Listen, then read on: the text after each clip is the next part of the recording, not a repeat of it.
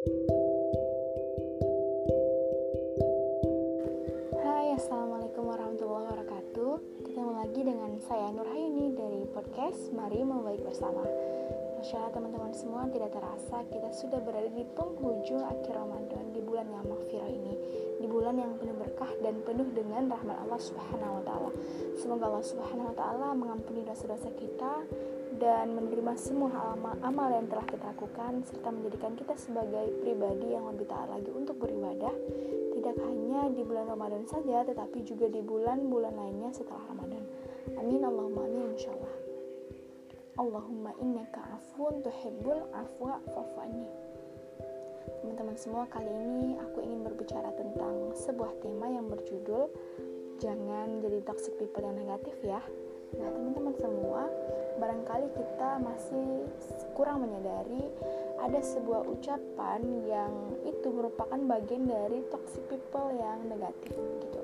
Seperti apakah kalimatnya? Nah, misalnya ketika kita telah tidak telah lama tidak bertemu dengan teman teman lama, teman SD, teman MTS, teman SMA misalnya, atau mungkin teman-teman kita sudah tidak sudah lama tidak bertemu dengan kita sendiri. Nah, terlontarlah sebuah kalimat yang membadi syaminkan seseorang seperti ini misalnya. Eh kamu kok jerawatan ya? Kok kamu beruntusan? Kok kamu sekarang gendutan kok kamu kurusan ya? Nah gitu teman-teman semua. Dan ada banyak lagi kalimat-kalimat perintilan yang menyakitkan hati bagi para pendengarnya teman-teman semua sadar tidak sadar bahwa kita telah membanding seseorang dan membuat seseorang tersebut menjadi kurang bersyukur dengan ciptaan Tuhannya misalnya seorang tersebut adalah seseorang yang awalnya itu sangat bersyukur sekali dan lama-lama kemudian ia menjadi seseorang yang kufur sehingga lama kemudian ia menjadi seseorang yang insecure. Ia lupa dengan penciptaan Allah Subhanahu wa taala yang telah menciptakan hambanya dalam bentuk yang sebaik-baiknya. Teman-teman semua alangkah lebih baiknya kita untuk diam saja apabila belum mampu untuk berkata yang baik. Seperti sebuah hadis lebih baik diam atau berkata yang baik-baik begitu nah teman-teman semua pernah nggak mendengar sebuah kisah seorang perempuan yang ahli ibadah namun tempatnya adalah di neraka Nah, pada ketika beliau meninggal dunia, lalu tetangganya datang kepada Rasulullah SAW dan berkata, "Ya Rasulullah, tempat si ini adalah di surga terbaik." Nah, kemudian Rasulullah SAW menjawab, "Lah, tidak. Tempat perempuan ini adalah di neraka." Ia memang merupakan seorang ahli ibadah yang sangat taat dan sering melakukan amalan-amalan sunnah lainnya. Tetapi setiap hari ia selalu menyakiti hati para tetangganya begitu.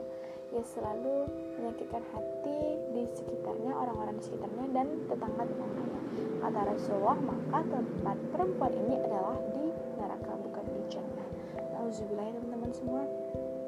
Ketika sebuah ucapan yang kita anggap sepele dan bercandaan mampu atau bisa menghabiskan amalan-amalan dan ibadah-ibadah yang telah kita kumpulkan, yang telah kita lakukan. Nah, Alhamdulillah semoga kita terhindar dari sifat yang seperti itu semua dan semoga bulan yang makfiroh ini yang telah kita lalui selama sebulan lamanya bisa menjadi pelajaran untuk kita semua, bisa menjadi reminder untuk diri kita semua dan menjadikan kita seseorang yang lebih berkualitas lagi, yang lebih selektif lagi dalam berbicara.